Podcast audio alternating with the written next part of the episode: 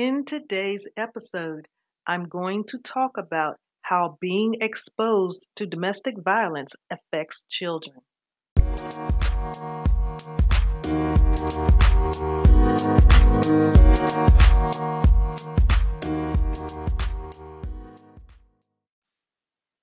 Peace and blessings, everyone. This is Elegant Granny, your creator and host of the Proactive Eye podcast. I just want to say I really missed you all. So much has happened since the last time we met on this platform, but you know what? I am back and ready to go with some new content. In the last episode, I talked about the dynamics of domestic violence during the pandemic of 2020. I shared the concerns of domestic violence advocates, including myself, and how victims are affected even more during the pandemic with such matters as the potential increase of this public health issue and what the victims as well as the advocates are dealing with while navigating during the pandemic. If you want to catch up on that episode, you can click the link in the show notes or on the blog at bit.ly forward slash PE podcast blog. This week, I am sharing with you how children are affected being exposed to domestic violence. According to the Resource Center on Domestic Violence, it is estimated that at least 3.3 million children between the ages of 3 and 17 witness serious parental violence each year in the United States. It is also estimated as many as 10 million teenagers are exposed to parental violence each year. Approximately 12.6% of these teens remembered the abusive incident, with 50% of them reporting their father hit their mother, 19% reporting their mother hit their father, and 31% reporting both hit the other. It is well established that children exposed to domestic violence are at increased risk for physical abuse and other forms of child maltreatment. However, we will go into how children are being affected who are exposed to domestic violence. We're going to start with some of the short term effects. Children in homes where one parent is abused may feel fearful and anxious. They may always be on guard, wondering when the next violent event will happen. This can cause them to react in different ways depending on their age. Starting with the children in preschool, some of the young children who witness intimate partner violence may start doing things they used to do when they were younger, such as bedwetting, thumb sucking, increased crying and whining, they may also develop difficulty falling or staying asleep, show signs of terror such as stuttering or hiding, and show signs of severe separation anxiety. Now, with the school age children, in this age range, they may feel guilty about the abuse and blame themselves for it. Domestic violence and abuse hurts children's self esteem. They may not participate in school activities or get good grades have fewer friends than others, and get into trouble more often. They also may have a lot of headaches and stomach aches. Now, as we get closer further into our teens, teens who experience um, or who witness abuse may act out in negative ways, such as fighting with family members or skipping school. They may also engage in risky behaviors, such as having unprotected sex and using alcohol or drugs. They may have low self esteem and have trouble making friends, start fights, or bully others, and are more likely to get in trouble with the law. Now, this type of behavior is more common in teen boys who are abused in childhood than in teen girls. Girls are more likely than boys to be withdrawn and to experience depression. Now, going into some of the long term effects, more than 15 million children in the United States live in homes in which domestic violence has happened at least once. These children are at greater risk for repeating this cycle as adults by entering into abusive relationships or becoming abusers themselves. For example, a boy who sees his mother being abused is 10 times more likely to abuse his female partner as an adult. A girl who grows up in a home where her father abuses her mother is more than six times as likely to be sexually abused as a girl who grows up in a non abusive home. Children who witness or are victims of emotional, physical, or sexual abuse are at higher risk for health problems as adults. These can include mental health conditions such as depression and anxiety.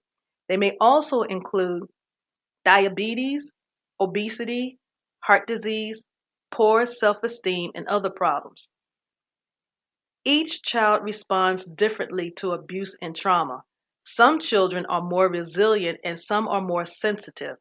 How successful a child is at recovering from abuse or trauma depends on several things, including having a good support system or good relationships with trusted adults, high self esteem, and healthy friendships. Although children will probably never forget what they saw or experienced during the abuse, they can learn healthy ways to deal with their emotions and memories as they mature. The sooner a child gets help, the better his or her chances for becoming a mentally and physically healthy adult. Now, here are some things we can do to help children recover from either witnessing or experiencing domestic violence or even both. One of the things we can do is help them feel safe. Children who experience or witness domestic violence need to feel safe. If the child or children have been exposed to you being abused, this may be a great time for you to consider whether leaving the abusive relationship might help your child feel safer. Talk to your child about the importance of healthy relationships.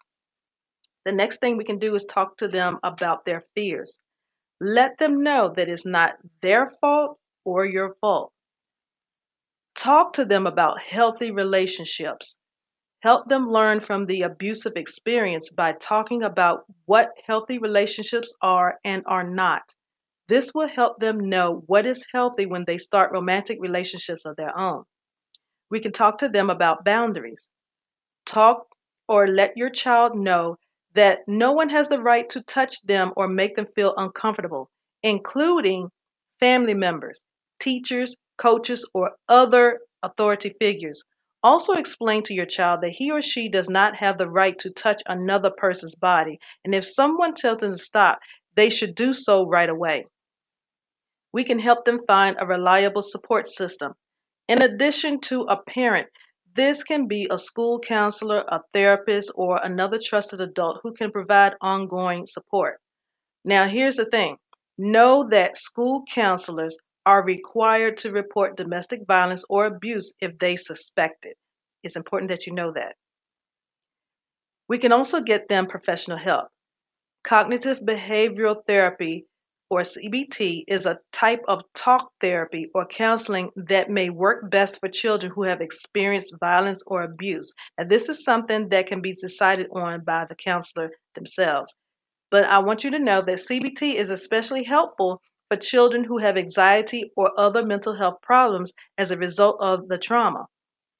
During CBT or cognitive behavioral therapy, a therapist will work with your child to turn negative thoughts into more positive ones. The therapist can also help your child learn healthy ways to cope with stress. Your doctor can recommend a mental health professional who works with children who have been exposed to violence or abuse. Many shelters and domestic violence organizations also have support groups for kids. These groups can help children by letting them know they are not alone and helping them process their experiences in a non judgmental place. Now, this is one of the things I really enjoyed doing as a volunteer, but this was done pre COVID 19. It is difficult to be able to do that right now because we don't want to expose them or have less risk of the children or the parents being exposed to COVID. So, right now, none of us volunteers are allowed to go in there. So, I also want you to know that the information in today's episode was part from my personal experience as a former teacher and a domestic violence prevention um, advocate or volunteer, and also part from two reputable resources the Resource Center on Domestic Violence, and also the Office on Women's Health under the U.S. Department of Health and Human Services. You are a great asset in this world, and it is especially important after a life of any form of abuse to see a physician and a mental health specialist to help you excel as you recover. Let a granny know in the voice message feature or by email at proactiveeye at gmail.com some things you do to help you recover. I would love to hear your story and get your perspective on why those things are valuable to you.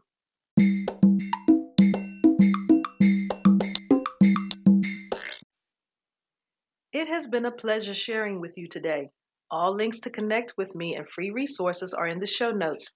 Feel free to download episodes and take advantage of the free resources provided. You can visit the Proactive Eye blog at bit.ly forward slash PE podcast blog. That's bit.ly forward slash PE podcast blog. You can also connect with Proactive Eye on Instagram and Twitter. The handle is at Proactive Eye and also on Facebook. The handle is at Proactive Eye Podcast. This has been your host, Elegant Granny. Thank you for your support and visit again. And remember, healing is a continuous process, not a one shot deal. Much love, peace, light, and healing vibes, family. Stay tuned next week as we talk about domestic violence during the holidays.